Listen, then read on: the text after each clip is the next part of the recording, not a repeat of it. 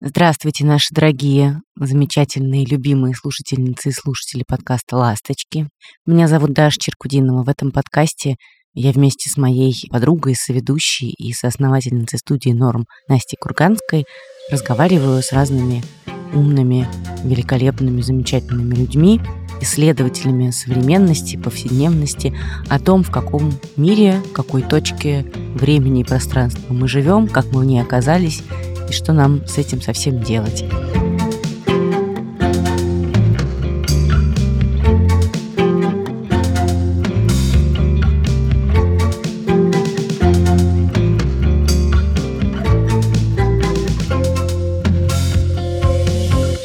Сегодня у нас невероятно приятный выпуск. Я надеюсь, что для многих из вас это отличный предновогодний сюрприз. Сегодня у нас кроссовер с подкастом «Тоже Россия» с Машей Семендяевой и Димой Апариным, его ведущими. Подкаст «Тоже Россия» выходил несколько лет. Сначала в студии «Полка», потом в студии «Либо-либо». Это был восхитительный разговор с антропологами, исследователями, искусствоведами и так далее о том, как сохранять наследие, о том, как люди сохраняют его, изучают его, о том, каким бывает вообще наследие, что это такое, и в этом подкасте Маша и Дима говорили с самыми разными гостями, от социолога Юдина до ребят из группы Айгел. И вот сегодня мы поговорим с Машей и Димой о том, как они прожили последний год, потому что весь последний год подкаст не выходил. Мы поговорим о том, где ребята сейчас живут, над чем они работают, какие у них ощущения от мира вообще, и собираются ли они в будущем изучать нашу дорогую любимую страну. Маша и Дима, привет. Привет. Привет. Мы очень рады. Мне кажется, что у нашей аудитории, у вашей у нашей очень много пересечений и э, что наша аудитория тоскует по вашему подкасту, так же, как и мы. Вы тоскуете? У вас бывает какое-нибудь желание возродить или что-нибудь новенькое сделать, или все уже, уже перегорели? Вы знаете, вообще, конечно, это очень все вопросы такие животрепещущие, потому что, с одной стороны, конечно, были моменты, когда нам с Димой не хватало, во-первых, нашего регулярного общения, во-вторых, нам не хватало какого-то фокуса вот этого, который у нас был. И, конечно, были какие-то мысли про то, что можно что-то сделать. И, в принципе, мне не кажется, что мы их откладываем прям совсем принципиально. Но пока, я должна честно сказать, вот лично у меня, если говорить про то, чем отличился предыдущий год, у меня произошел очень большой переезд, с кучей нервов произошла смена работы, которая, в общем, тоже как бы не совсем была ожидаемой. Я сейчас работаю проект-менеджером в IT-компании, и, в принципе, это очень круто, но это очень странно, но это прям интересно и тоже круто, но как бы это совершенно другая жизнь. И также у меня ребенок, и это все вместе как бы совпало и привело к тому, что у меня совершенно нет времени на то, чтобы сейчас делать какой-то сайт-проект, также вовлеченно, также внимательно и с такой же любовью, как мы делали тоже Россию. А с другой стороны, я вот тоже думаю о том, что иногда, может быть, к каким-то своим проектам ты относишься с точки зрения успех, неуспех, были какие-то критерии успеха или там неуспеха, и плохо ли, хорошо ли, что мы закончили. Ну, понятно, что мы не задаемся, наверное, таким вопросом, но у меня периодически бывает, и вот я тут для себя сформулировала, я с тобой, Дим, тоже хотела поделиться. Я поняла, что когда ты что-то очень любишь или кого-то, и, в общем, как мы очень любили тоже Россию и любим до сих пор, то у тебя вообще уже не возникает никаких к себе по этому поводу претензий и критериев, потому что ты просто что-то любишь, и ты просто это делаешь. Угу. И после этого как бы вот ты сделал то, что ты любил, и все. Так просто иначе не могло быть, да? Вот это вот то, что касается отношения к тому, как бы возродить или нет. Я боюсь, что, к сожалению, тоже я еще вкратце скажу, я думаю, что, наверное, Тут никаких извинений нет. Я уверена, что мы в совершенно верный момент закончили наш подкаст, потому что, во-первых, из-за войны как бы мы не могли это все продолжать в том виде, в каком это было, и плюс мы просто немножко хотели уже, наверное, тоже чего-то другого. Дим, как для тебя прошел этот год? И есть ли у тебя какие-то мысли? Я вижу, что ты Инстаграм вот недавно сделал, что ты ведешь еще один подкаст, то есть у тебя какие-то сайт-проекты возникают время от времени, и возможно, у тебя какое-то другое отношение, какие-то другие чувства. Ну, на самом деле, если говорить о первом, более эмоциональном вопросе о том, скучаю ли я по подкасту «Тоже Россия», я хотел бы сказать, что, конечно, я скучаю, но не по подкасту «Тоже Россия», я скучаю по Маше.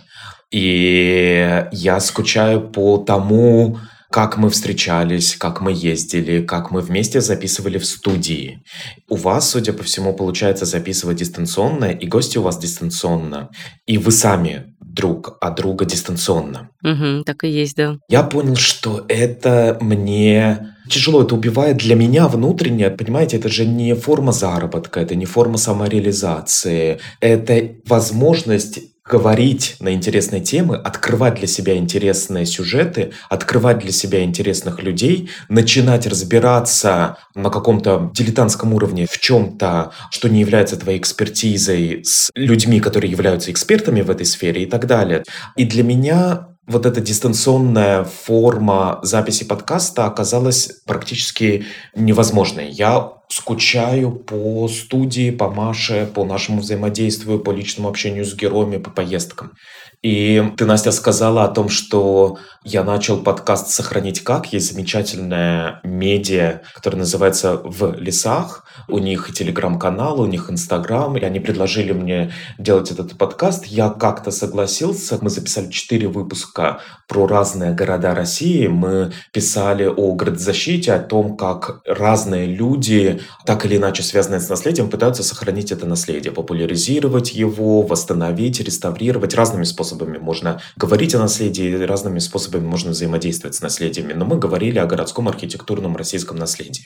Мы записали четыре выпуска про Казань, Томск, Хвалынск и Вологду. Я не знаю, говорил ли я это Маше, но я понял, что дистанционные записи это меня абсолютно выматывает, убивает. Это совершенно другое взаимодействие с людьми, с героями. Я не могу записывать выпуск про Вологду, не погуляв по Вологде, не проведя весь день с этими людьми, не проведя больше, чем один день с этими людьми, не увидев все эти замечательные проекты, которые они делают. Если честно, я как бы отошел ушел от этого подкаста «Сохранить как». Хотя это замечательнейшая команда волонтеров, которые ничего не получают, которые пашут просто как Какие животные пашут? Я не Валы. знаю. Валы. Точно. Буйволы. Я понял, что это для меня совершенно невозможно.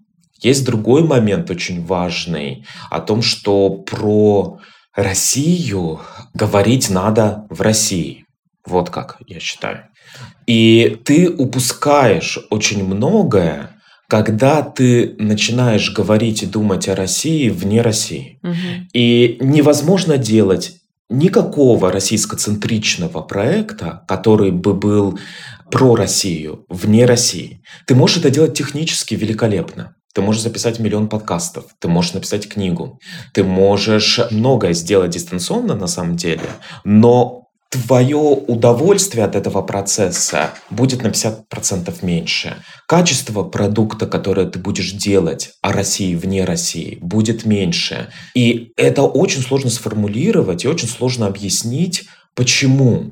Это невозможно объяснить на самом деле какой-то ясной, четкой аргументацией. Это субъективное мое ощущение с одной стороны, с другой стороны это про вдохновение, это про взаимодействие, это про личное общение с людьми, это про понимание того, что происходит, про социальный фон, там очень многие моменты. И я вообще отказываюсь в целом говорить о России современной да, потому что я не могу ничего толком сказать о России современной. В академической среде сейчас происходит 500 тысяч конференций, семинаров, докладов, публикаций от исследователей, которые не в России, а о России современной. И мне это не понятно. И, наверное, я проигрываю в какой-то степени, но современная Россия не является частью моей экспертизы, потому что нужно быть в России. Подожди, Дим, но с другой стороны, ведь есть люди, которые уехали из России. Это же не просто типа иммиграция, как бы. С 22 года из России уехало очень много людей из войны, да, и эти люди тоже вообще-то россияне. Это тоже, Тоже Россия. Россия. Я не к тому, что я веду к какому-то красивому метафорическому э, тут ходу, но просто правда, я просто сейчас стал думать, когда ты сказал, то есть есть же это действительно классическая штука про то, что вот вы все уехали, ничего не понимаете, как бы это не так. Но, с другой стороны, как бы уехали-то не потому, что типа все, адье, пока неудачники, я всегда вас ненавидел, как бы это же не про это. Это же про то, что ты как бы то, что теряешь. Я к тому, что если бы мне сказали, что люди делают проект про Россию как бы вне России, это тоже было бы очень интересно. И плюс, ой, блин, это реально такие мигрантские разговоры, конечно. Но, в общем, уезжая, ты действительно видишь какие-то вещи совершенно иначе но при этом они не становятся от этого менее правдивыми, и это не какое-то искаженное видение. Просто, возможно, у тебя искаженное видение когда-то внутри России, а может быть, когда-то вне России. То есть, как бы, и ты можешь на разные вещи смотреть по-разному, просто это все имеет право на существование. Но, конечно, я очень понимаю то, что ты говоришь, и я совершенно согласна с тем, что Очевидно, наш изначальный посыл в нашем подкасте был про то, что мы хотим для себя открывать Россию и хотим для себя искать в России какие-то неизвестные нам интересные крутые феномены, которые можно было бы вместе открывать, которые можно было бы исследовать вместе. Понимаешь, мы могли бы поговорить с тобой, грубо говоря, с любым исследователем из тех, с кем мы говорили в Москве, могли бы поговорить с тобой не в Москве, могли бы поговорить хоть в Америке. Как бы это же не было бы менее правдиво. Но тут действительно вопрос про личную вовлеченность и личный интерес, и то, что ты живешь в этой среде географически, ты здесь. В общем, это оказалось очень важно. В каком-то пространстве сам находишься. И да, вот без этого как-то действительно не то. Да, я согласен с тобой абсолютно. Я максимально далек от осуждения того, что вот ты как бы уехал и тут говоришь о стране, в которой ты не находишься. Нет, конечно. Каждый вправе делать свои проекты.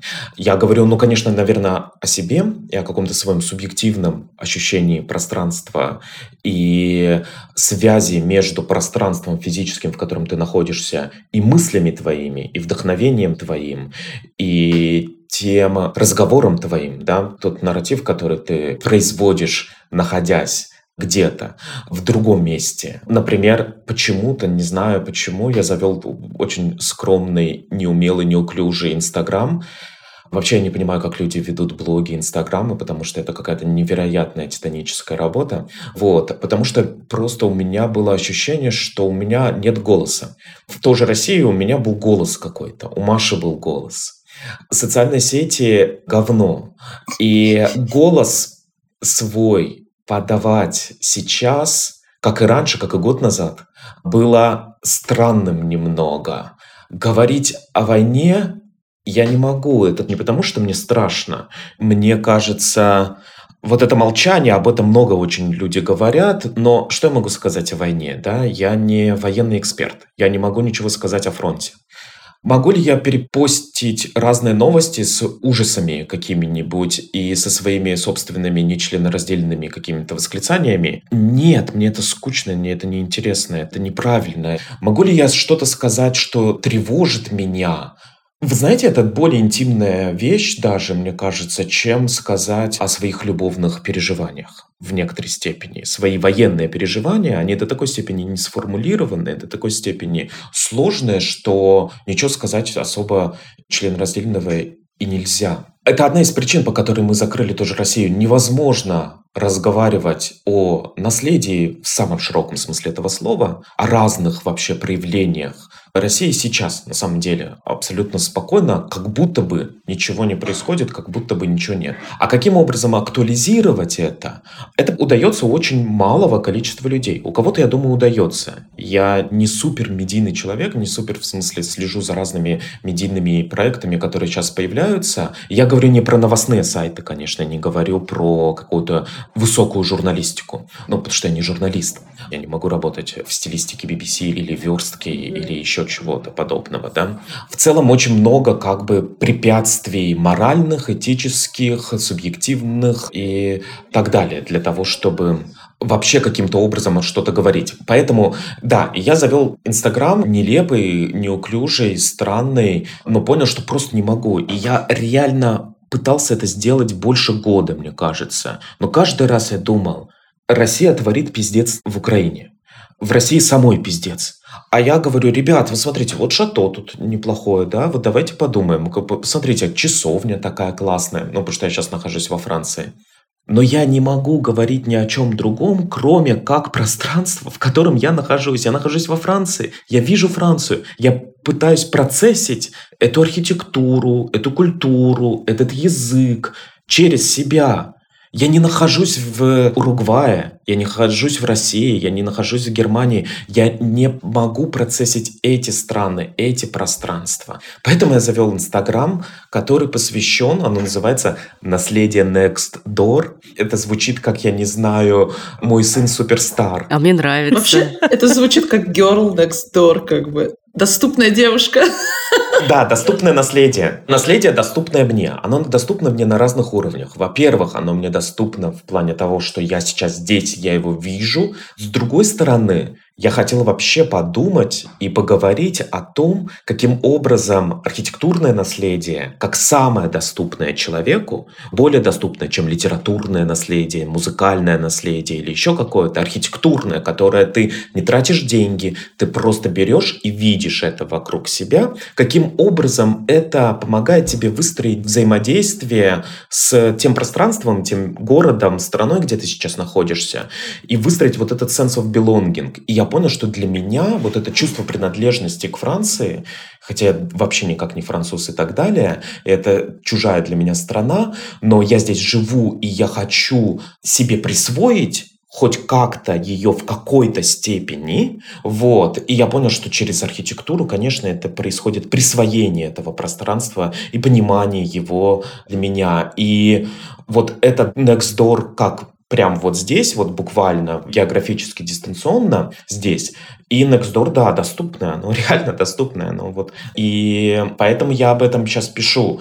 И я не пишу о наследии России и вряд ли буду писать, если я не нахожусь в России. Вот.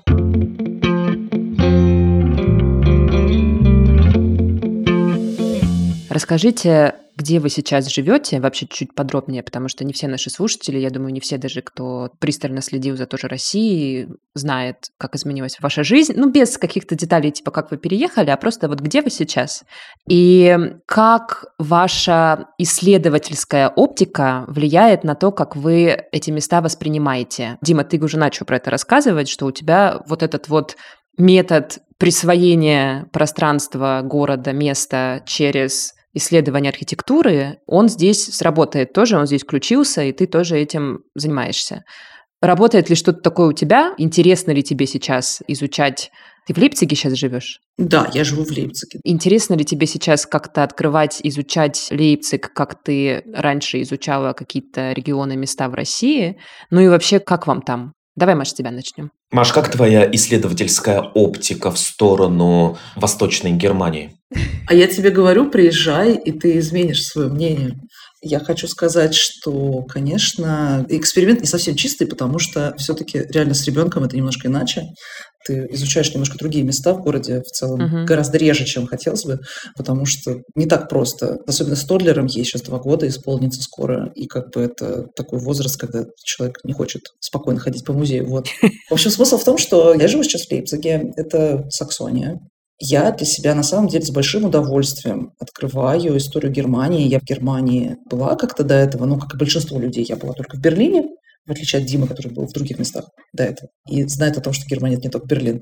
А я вот э, на самом деле была только в Берлине, и как бы я ничего не врубалась. Для меня стало огромным сюрпризом и огромным удовольствием то, что Германия настолько разная. Это на самом деле особенно ты замечаешь по контрасту с какими-то российскими нюансами, которые связаны с большой работой, проделанной Советским Союзом по унификации разных мест, как бы, и в принципе с тем, что Россия несколько иначе развивалась, центральная власть, вся вот эта история про какие-то вещи, вещи имперские, идущие из центра. В Германии тоже, конечно, это было, но Германия все-таки сохранила в очень большой степени, может быть, потому что Германия довольно поздно объединилась в национальное государство из всех европейских стран. В Германии очень много региональной специфики, начиная с диалектов и заканчивая просто архитектурой, какими-то обычаями. Это все очень прикольно.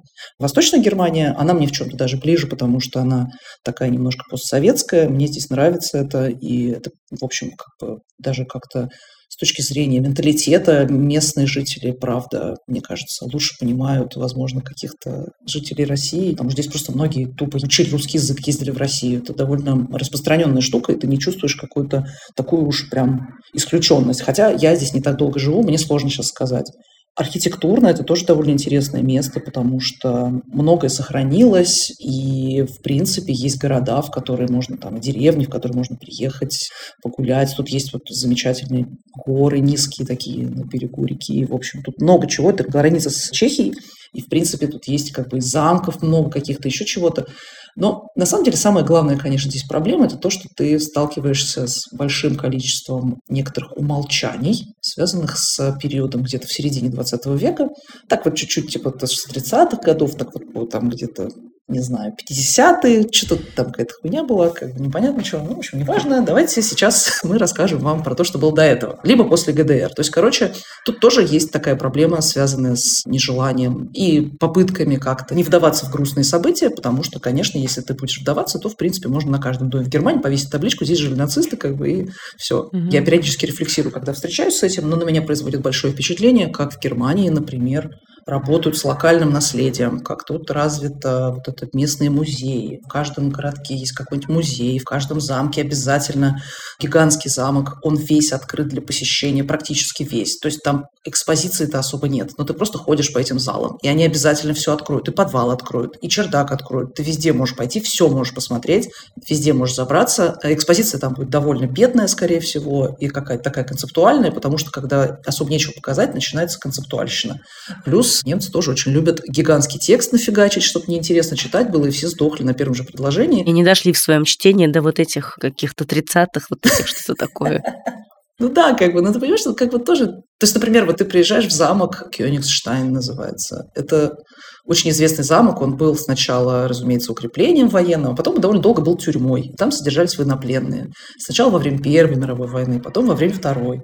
Там сидели всякие люди, там была куча побегов из него каких-то известных и неизвестных. И, в общем, это как бы замок, в котором последнее время было все не очень весело. И они, конечно, всю экспозицию там построили вокруг того, как там было классно, мило, замечательно в 19 веке, какие-то пейзани гуляли, как там короли какие-то останавливались. Ну, то есть я понимаю это, да, но опять-таки это вопрос. Это вот как в России. Ты приходишь в музей, и там хотелось бы послушать, например, или почитать про то, почему этот музей, например, возник, не знаю, в этом поселке городского типа в 1958 году, ну, типа того. И часто эта история покрыта мраком, и часто оказывается, что она возникла из там, каких-то событий, связанных с репрессиями, еще с чем-то, с тем, что кого-то туда сослали, кто там оказался. Это тоже никак не поднимается, но я стараюсь, если честно, не проводить очень много параллелей с Россией. Я стараюсь искать что-то новое, смотреть на что-то новое, и мне это интересно. Но, конечно, Дима ушел гораздо дальше, потому что Дима, в общем, в принципе, гораздо больше краевед, чем я, и гораздо больше погруженный в этот человек. А я, на самом деле, примкнувший пассажир, который сидит обычно и листает книжечку на указанной странице. Потому что я действительно не могу настолько сильно как бы драйвить какой-то свой внутренний интерес. Я часто удовольствуюсь тем, что вот э, я там за день схожу в какое-нибудь новое место, вот я очень рада. Или я могу там ну, свою улицу исследовать, вот парк у меня красивый, мне нравится. То есть я, в принципе, сейчас как бы в таком формате, но вместе с Димой мы каждый раз, когда объединяемся, что-то обязательно новое смотрим. Ты сказала, я стараюсь не проводить параллели с Россией. Почему? Ну, потому что это довольно тупиковая штука. Ты их все равно проводишь внутри себя. По правде, мне кажется, что я в Россию не вернусь в ближайшие годы, вообще точно. И, конечно, я не знаю, что будет со мной дальше, я не знаю, какое у меня будущее, да, но интенции и как бы мысли возвращаться в Россию у меня сейчас нет. И поэтому мне кажется, что нужно как-то немного не травить себе душу, если она травится. Моя не слишком травится, потому что я с трудом сейчас представляю себе, я не могу сейчас в России заниматься тем, чем я занималась, скажем так, не пересекаясь активно с действующей властью, потому что вся сфера культуры в России государственная. Все заказы – это госзаказы большие, да, а сейчас уж, наверное, вообще подавно. Есть какие-то квазичастные, но я не думаю. И мне просто очевидно, что я не вернусь. И поэтому нужно как бы строить какую-то новую реальность. Нужно просто, в общем, все по новой как-то делать. И у меня есть привилегия как бы попробовать. Вот. И это хорошо. То есть я считаю, что это правильно ей воспользоваться. Мне, наверное, повезло. Я слышу очень много рассказов от людей, которые в Грузии пожили, да, и где-то еще там в Европе живут, что они чувствуют себя очень плохо как-то там от какого-то отношения к россиянам в целом, которое переносится на них конкретно и так далее. Я в очередной раз вот могу сказать, мне, наверное, очень повезло. Вот сколько мы в Германии живем, в разных местах, я с конца 22 года практически ни разу не столкнулась с каким-то отношением ко мне как к россиянке. как будто даже наоборот, если я там в неловких ситуациях говорю, ну, я из России, как бы, мне все такие, и что?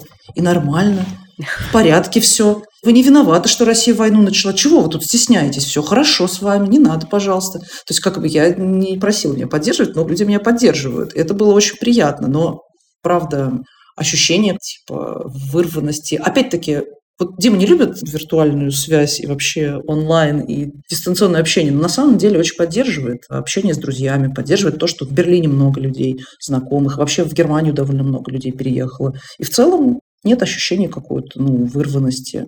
Но, может быть, реально моя личная ситуация в том, что для меня просто изменилось. Вот у меня как бы не 24 февраля, как бы 22 года все изменилось, а у меня изменилось все до этого, потому что я была беременна, потом я родила, и потом как бы с рождением ребенка изменилось вообще все. То есть меняется твоя жизнь с рождением ребенка настолько, что ты потом просто с трудом вообще находишь себя прежнего человека. И как бы дальше просто у меня все развивалось по нарастающей. И вот пришло туда, где есть сейчас, да. И, наверное, просто я все эти изменения воспринимаю через призму того, что моя прошлая жизнь закончилась. Потому что я, типа, вот как из роддома приехала и расплакалась от того, что моя прошлая жизнь закончилась, так как бы она у меня и закончилась. Вот. И с тех пор все изменяется. Но сказать, что я от этого не охуеваю, я не могу. Я, конечно, довольно сильно охуеваю с удивлением недавно поняла, что я забыла, где находится улица Шаболовка, хотя я на ней жила. Я вот просто такая Шаболовка, Шаболовка. А это там она или нет? Я реально пошла в Google Maps, потому что я поняла, что я не понимаю, где находится улица Шаболовка.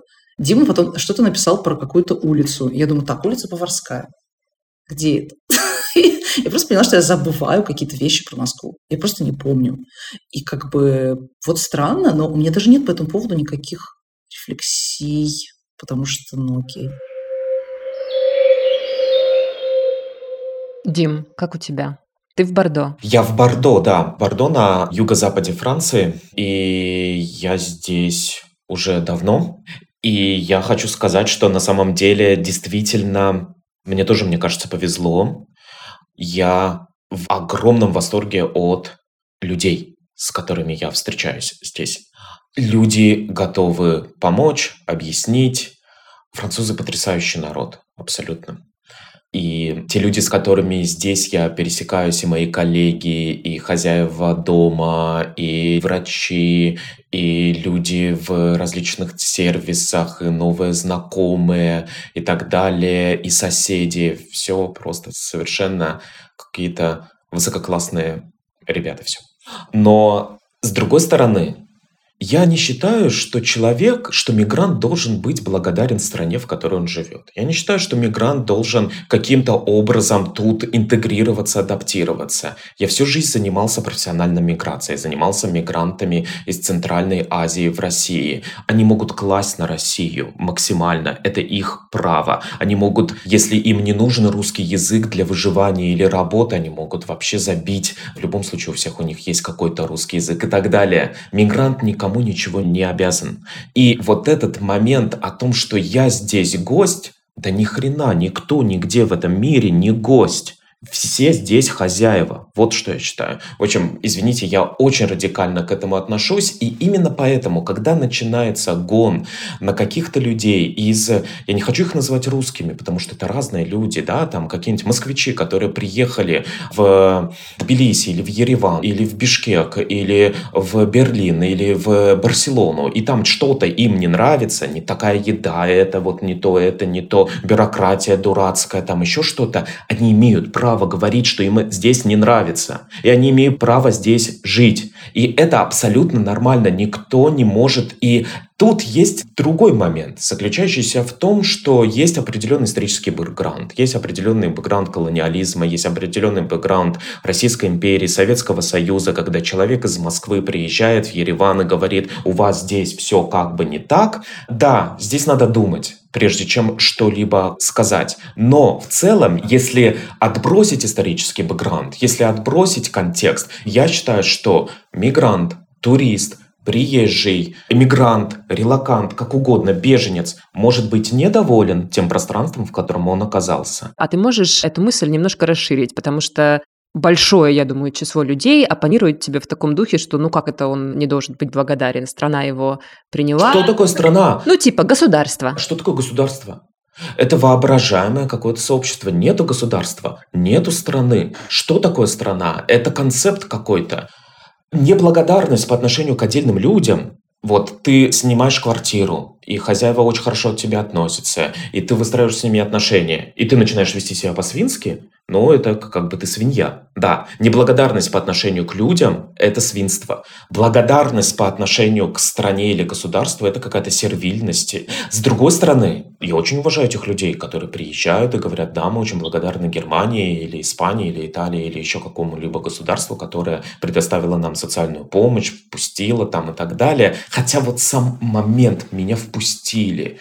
Да что такое эти границы? Да как меня там Иванова Петра или там, я не знаю, Армена Григоряна или кого угодно могут куда-то почему-то не пустить. Я что, тут на вашу дачу еду?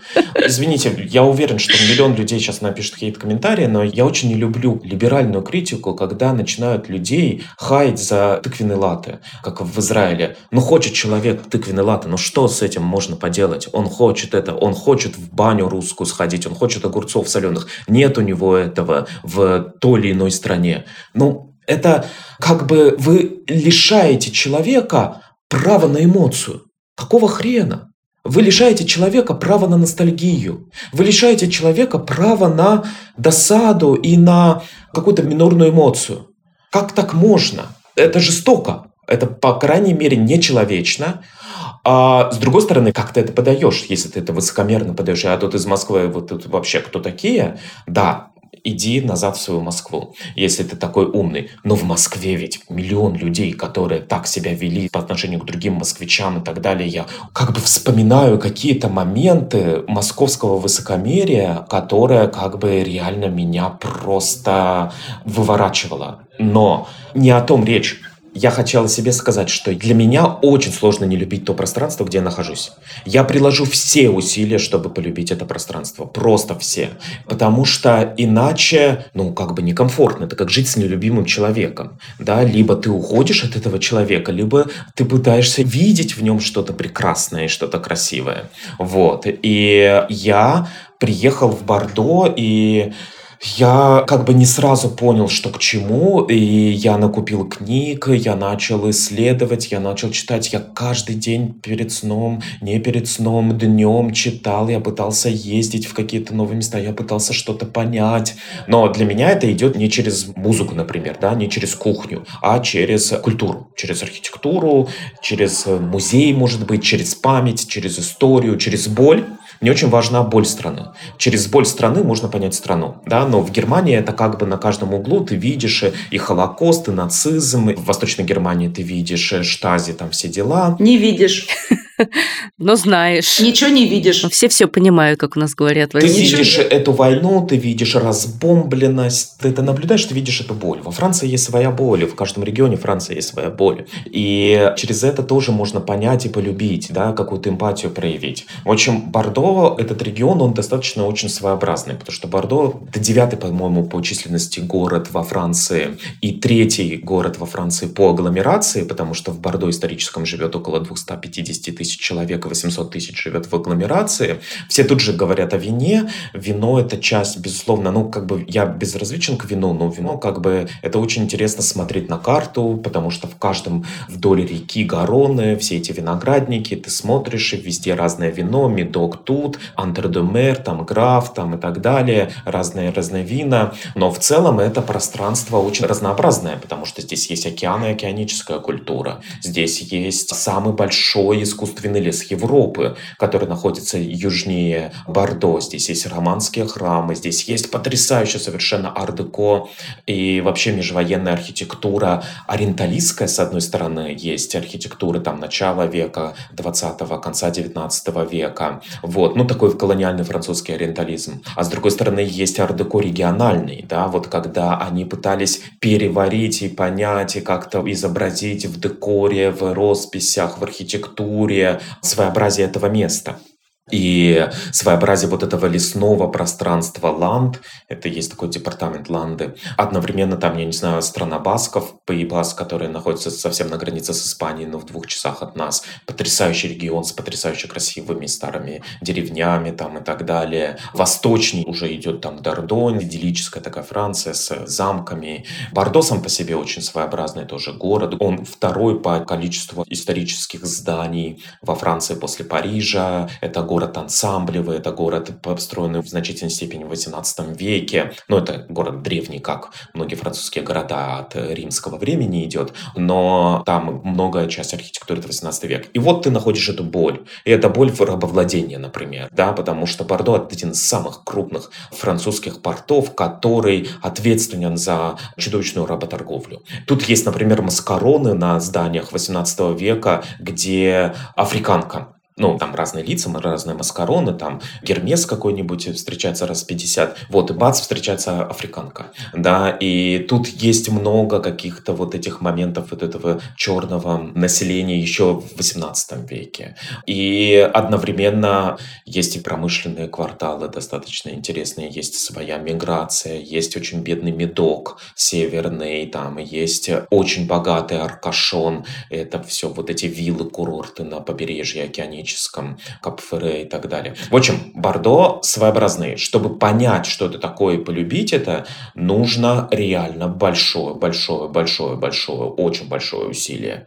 И я понял, что чтобы понять и полюбить большой город, усилия нужно меньше мне, потому что у меня есть опыт Москвы. Я недавно поехал на конференцию в Торонто, ну до этого я был в Торонто там маленьким, вот, и я приехал в Торонто, и все, тук-тук-тук-тук-тук, все. Ну не то, что ты понял этот город, ну, ты купил соответствующие книги, архитектурные гиды, ты почитал историю туда-сюда, начал ходить и начинаешь понимать. И ты начинаешь понимать, понимать, и ты начинаешь взаимодействовать с этим городом, и он тебе понятен, потому что это большой город, глобальный, как Москва, как Берлин, как Париж, как Нью-Йорк там и так далее. Ты начинаешь его как бы немножко пропускать через себя и понимать. С маленькими городами так не происходит. Сельской местностью для меня так не происходит, потому что у меня нет опыта жизни в городе, в котором 250 50 тысяч человек живет.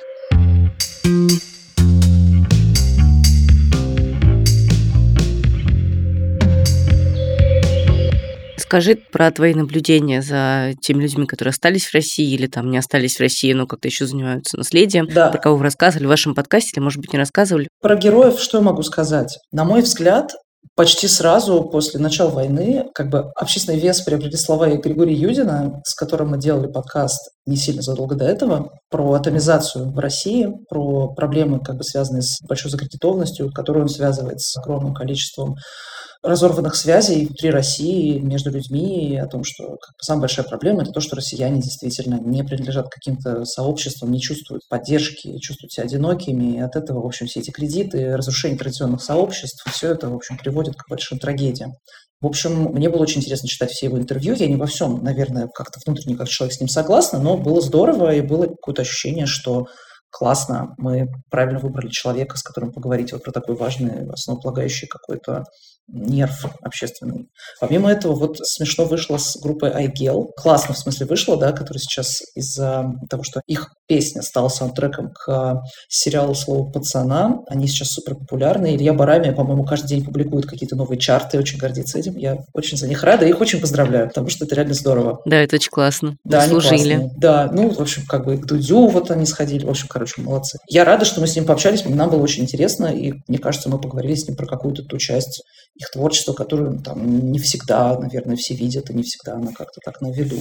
На самом деле, моя главная мысль заключается в том, что, к сожалению, большая еще проблема с тем, чтобы продолжать наш подкаст в России, была связана с тем, что риторику, связанную с «давайте открывать для себя Россию, давайте, пожалуйста, перестанем как бы смотреть на все снаружи и давайте перестанем все смотреть с каким-то высокомерием и с какими-то оценками, давайте просто пытаться искать интересное в стране, в чухлами, давайте искать интересное где угодно, где вы находитесь, как бы не нужно для этого возвеличивать какой-то московский образ жизни и так далее. В общем, эту риторику восприняли какие-то прогосударственные СМИ и тому подобные деятели, и это все сейчас абсолютно супер государственное. Это супер риторика, которую восприняли все люди типа Маргариты Симонян, как бы, mm-hmm. и я не знаю, может быть, как бы где-то шло это параллельно, но, в общем, сейчас это абсолютно срослось, и, к сожалению, очень многие там, локальные активисты и так далее, которые остались в России, разумеется, вынуждены как бы, ну, то есть как бы им денег-то особо больше взять неоткуда, они с этим сотрудничают, они вынуждены с этим всем как-то сосуществовать, и это создает очень большие сложности во всем, да, и для меня просто это довольно трагично и печально. Я не знаю, что с этим будет и как это все закончится, но просто нам не хотелось становиться еще одним каким-то голосом, который подпевает тому, что у нас великая, замечательная, уникальная страна. И вот это все. Мы всегда были против этого, да, и то, что мы делали, мы делали как бы про другое. А вот так получается, что оно все как-то немножко иначе. Дим, давай ты отвечай. Про героев. Но дело в том, что я в контакте с некоторыми героями, конечно, безусловно. Кто-то из них вообще мой друг. За кем-то я слежу в соцсетях, с кем-то я делал. Я недавно начал такой проект по наследию тоже. Я антрополог, и у меня было два поля, Чукотское поле и миграционное поле. Я занимался миграцией из Центральной Азии и исламом в различных российских городах. Ты можешь пояснить здесь, что такое поле? Это именно полевая работа. Да, полевая работа, когда ты едешь куда-то или ты находишься в Москве, например, и ты взаимодействуешь с людьми, ты выстраиваешь это в свою полевую работу, берешь интервью и так далее. Угу. Включаешься в какую-то жизнь других людей, которые тебе интересны, в жизнь другого сообщества. Я на Чукотке работал тоже с 2011 года, ездил постоянно, регулярно туда, и в связи с тем, что я сейчас в Нью-России, вот эти два поля, они как бы немного закрылись для меня. И я понял, что я всю жизнь занимался наследием, но только не занимался этим как антрополог с академической какой-то точки зрения. Я занимался этим с журналистской, краеведческой точки зрения, но у меня достаточно большой социальный капитал, и я решил, что мне интересно делать исследования по этому поводу.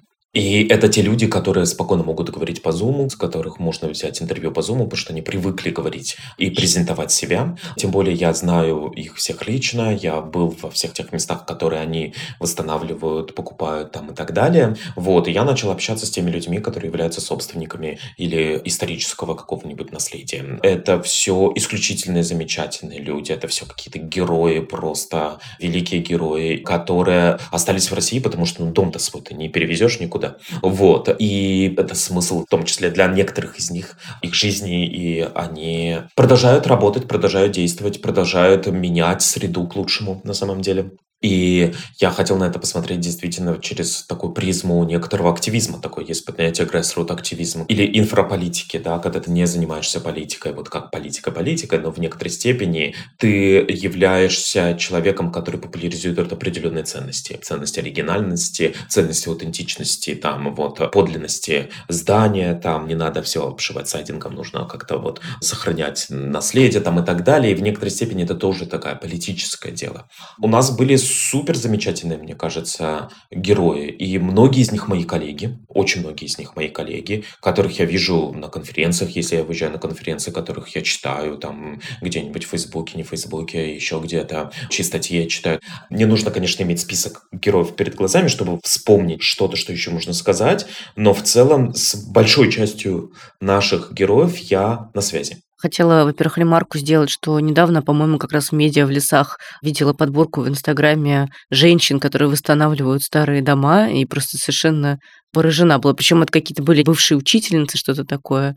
Я совершенно обалдела от такого подвижничества. Да, не финансисты, не какие-то люди, которые имеют большие деньги. Для того, чтобы купить и восстанавливать дом старый, не нужно быть миллионером. Угу. Вопрос тебе хотел задать. Ты вначале упомянул, что ты смотришь сейчас на академическую среду и видишь, что она каким-то образом живет сейчас, но, как я поняла, тебя таким, который тебе не нравится. Вот почему? тебе не нравится, или если я тебя неправильно поняла, поправь меня.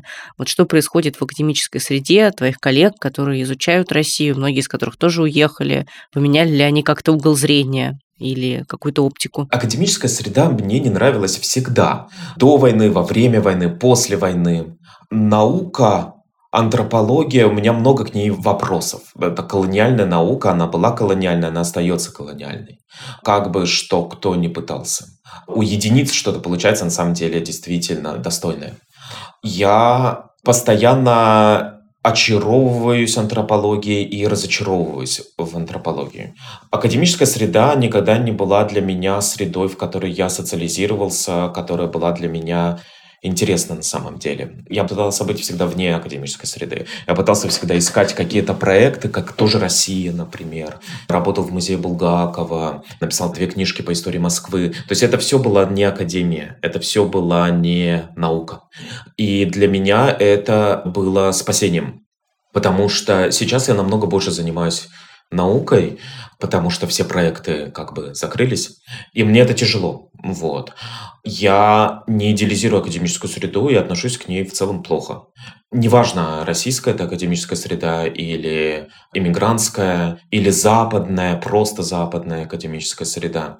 Я хочу уйти из науки, всегда хотел уйти из науки. С другой стороны, я понимаю, что наука мне очень много дает. И в первую очередь она мне дает очень внимательное отношение к людям. Она мне дает в том числе, мне кажется, интерес к разному, к разным проявлениям, эмпатию к людям, терпимость к разным мнениям и так далее. Я сейчас перечитываю «Войну и мир». Вчера ночью как раз перед сном читал. Пьер Безухов вернулся из плена французского этот плен его изменил. И изменилось в нем в то, что он начал слушать других людей. Он начал соглашаться с мнением других людей. Он начал позволять другим людям иметь другое мнение. Это то, о чем я говорил в середине нашего разговора. И то, что я всегда у людей есть разные мнения. И быть терпимым к разным мнениям людей – это то, чему меня учит антропология. Я далеко не всегда согласен со всеми своими информантами. Но любое мнение нужно поставить в определенном определенный контекст. Поэтому я никогда не мог бы быть, не хотел бы быть в журналистской среде на самом деле тоже.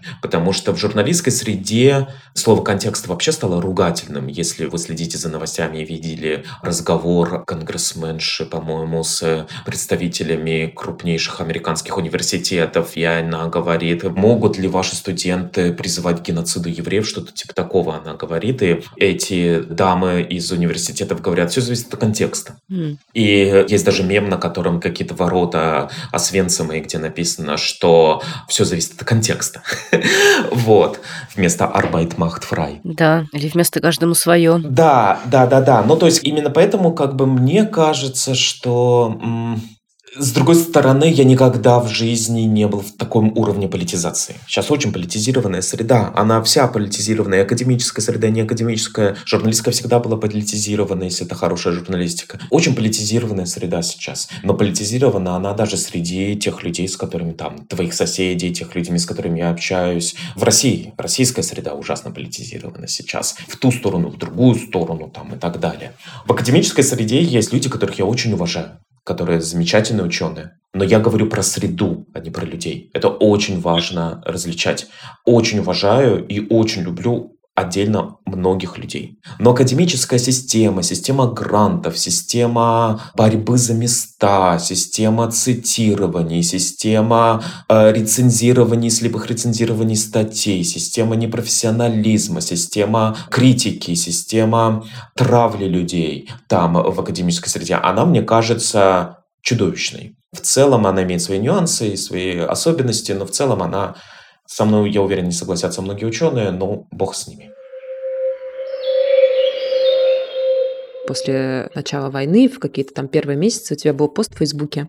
Я так его запомнила, что ты впервые столкнулся с кризисом смыслов в своей работе, и тебе как-то, в общем, хочется пересобрать себя, и, может быть, какой-то академический коучинг, может быть, с кем-то поговорить об этом, еще что-то такое. Я помню, что под этим постом было очень много комментариев, в том числе от героев, которые к вам приходили в подкаст, и вообще от людей, занимающихся теми или иными сферами гуманитарной мысли, которые писали, да-да-да, я тоже совершенно совершенно не понимаю, куда двигаться дальше, чем заниматься, что исследовать и прочее. Первый вопрос у меня, нашел ли ты какие-то новые смыслы? Второй вопрос, собственно, продолжающий первый, э, я хотела вам обоим его задать. Хочется ли тебе все еще исследовать Россию? Мне не хочется исследовать Россию, наверное, без России. И для того, чтобы исследовать Россию, я поеду в Россию.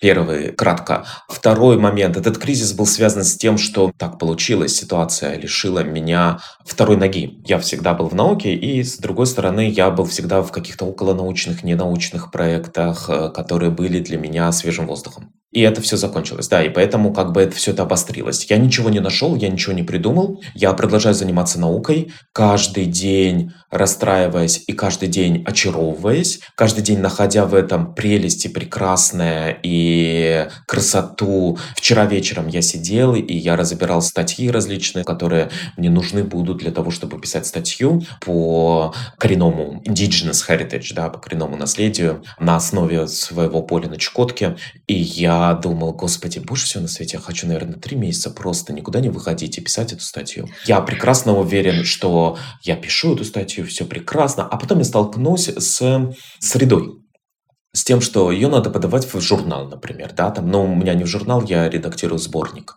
Я столкнусь с тем, что я не люблю в науке. И я не могу себе позволить просто брать и писать статью спокойно. Я столкнусь с тем, что мне нужно искать позицию, нужно искать деньги, ну и так далее. Такая история. Вот. У многих кризис, я думаю, это абсолютно нормальный, вообще не уникальный человек здесь. У многих кризис, очень многих. И профессиональный, в особенности у людей моего возраста, я думаю. Или около моего, чуть младше, чуть старше. Получается, ответа нет. Ответа нет, нет, у меня нет ответа. У меня абсолютно нет ответа. У меня есть понятие Dream Job. Я хотел бы купить старую усадьбу в России, делать там супер музей, реставрировать ее, делать великое исследование по истории места этой усадьбы и всего остального, ездить на все возможные конференции, об этом всем рассказывать, сделать великий музей. Да, это мой Dream Job. Но покупать наследие, например, в Италии или во Франции, мне не интересно. От всей души, Дим, тебе хотим пожелать, чтобы твоя мечта сбылась. Маш, если не против, ответь, пожалуйста, на те же самые Настины вопросы. По поводу пересборки себя, мне кажется, что какой-то кризис в том, что вообще я хочу делать, я еще в России начала к нему приближаться, у меня как я уже говорила, была большая проблема с тем, что все культурные институции в России государственные. И это меня довольно сильно расстраивает, потому что работать с государством – это в любой стране специфическая задача, а работать в России с государством – это вообще со звездочкой. И как бы особенно после начала войны стало понятно, что, конечно, ничего общего с государством иметь не хочется. Мой опыт, на самом деле, это тяжелый момент, потому что есть ощущение, что у тебя мало хард-скиллов, как бы, особенно для того, чтобы развиваться куда-то в сторону, и это всегда занимает много времени. Мне повезло, и, в общем, мои, наверное, скиллы как редактора, журналиста, человека, который работал с контентом, этот опыт, он хорошо на самом деле востребован в других сферах, в IT в том числе, потому что умение формулировать свои мысли, умение вычленять там из большого потока слов что-то самое важное и главное, умение подчеркивать, находить действительно подходящее по смыслу и вообще, в принципе, двигаться по содержанию, это правда такие вещи, которые кажутся человеку из гуманитарной области абсолютно естественными и такими как бы простыми, которые вообще ничего не стоят, а на самом деле это скилл. И вообще хочу сказать, наверное, всем коллегам, людям, которые работают с контентом, людям, которые работают с другими людьми и тоже работают с ними с контентом, в принципе, уже довольно давно все говорят, да, про приход AI и про то, как вообще чат GPT и другие программы и алгоритмы, которые помогают создавать тексты, заберут у нас работу, да, но на самом деле, конечно, Забрать пока особо нечего, потому что человека в этом никто не заменит, и межчеловеческое общение и умение общаться, доносить мысль, работать с конфликтом, работать с недовольством или там наоборот с оверэксайтментом, это тоже очень большой скилл. Хочется, наверное, про Россию как-то подвести итог. Ну, очень-очень боюсь каких-то громких высказываний да, на этот счет. Я до конца, на самом деле, до сих пор для себя многие вещи не сформулировала, но я знаю точно, был момент, когда я ехала, мне кажется, уже беременная в машине в Москве в свою клинику, и вот я еду и слушаю по радио какую-то очередную информацию про то, что закрываются какие-то американские консульства по всей России, и вообще, типа, никаких полетов не будет. Ну, это еще было, конечно, до войны, но, в общем, уже все было понятно про общий политический курс. И да, наверное, возможно, другого человека это меньше бы стригерило, но меня это ужасно расстроило. Я помню, что я сижу и чувствую, как физически прикрывается что-то, как происходит какое-то закрытие. И мне это прямо аж парило. И я подумала, что вот Раньше у меня была мысль, что хорошо бы, наверное, иметь какой-то опыт жизни не только в России. А сейчас я просто была уверена. Вот я еду и понимаю, что я надеюсь, у меня все будет хорошо с беременностью. И я еду и думаю, я не хочу чтобы у моего ребенка был только такой опыт. Я хочу, чтобы у моего ребенка был опыт какого-то открытого мира, в котором есть возможности, в котором есть сотрудничество, в котором мало милитаризма, в котором мало вот этого ФСБшного узкого взгляда на мир, в котором нет вот этих ограничений. И после этого я помню, у меня вот какой-то в голове такой возник ориентир. Я не то чтобы не хочу изучать дальше Россию, я просто поняла, что когда мы начинали в 2019 году делать подкаст, наша цель была на самом деле попробовать для себя и для других описать какое-то сообщество вокруг сохранения наследия.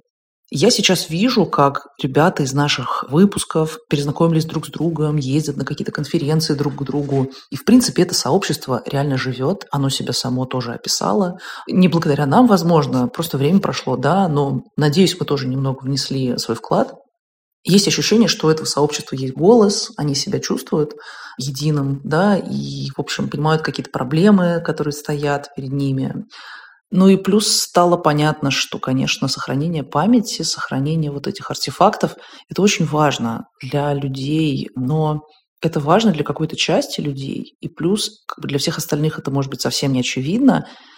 И из этого в этой области есть, скажем так, стеклянный потолок а может быть и бетонный, я не знаю. Потому что, как я уже сказала, мы все идем от э, каких-то частностей да, к комьюнити. То есть мы все идем, вот здесь есть человек, который восстанавливает дом, там есть человек, который восстанавливает церковь, и здесь кто-то собирает старые двери с помоек, там кто-то подъезды отмывает, значит, э, и делает красивыми. И это все вместе, это работа для комьюнити ведь на самом деле, это работа для сообщества. И это сообщество должно возникать, и потом этого сообщества формируется самосознание, формируются запросы. Так работает политика.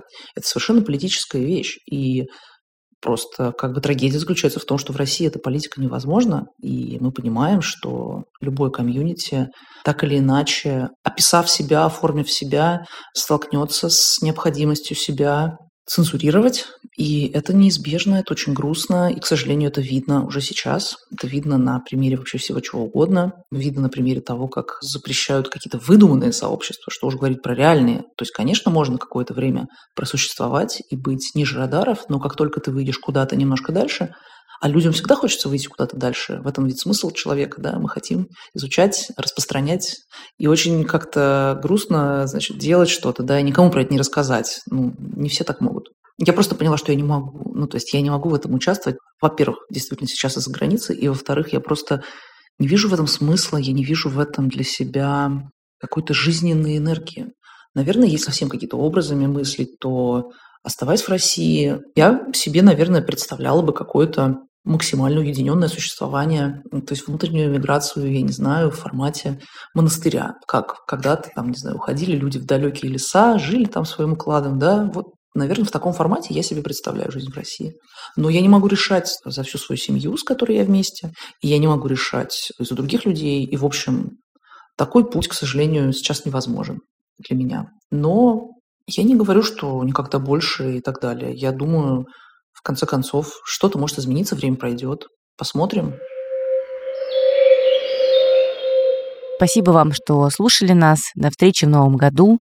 Я надеюсь, что подкаст «Ласточки», как и другие наши проекты, продолжит выходить. Обязательно продолжит, если вы будете нам писать ваши замечательные пожелания, ставить нам звездочки, ставить сердечки в Яндекс Музыке, подкинете нам донатов на Бусти, Patreon или в Apple+. Ну и вообще останетесь с нами. Мы вас поздравляем с наступающим, обнимаем. До скорых встреч!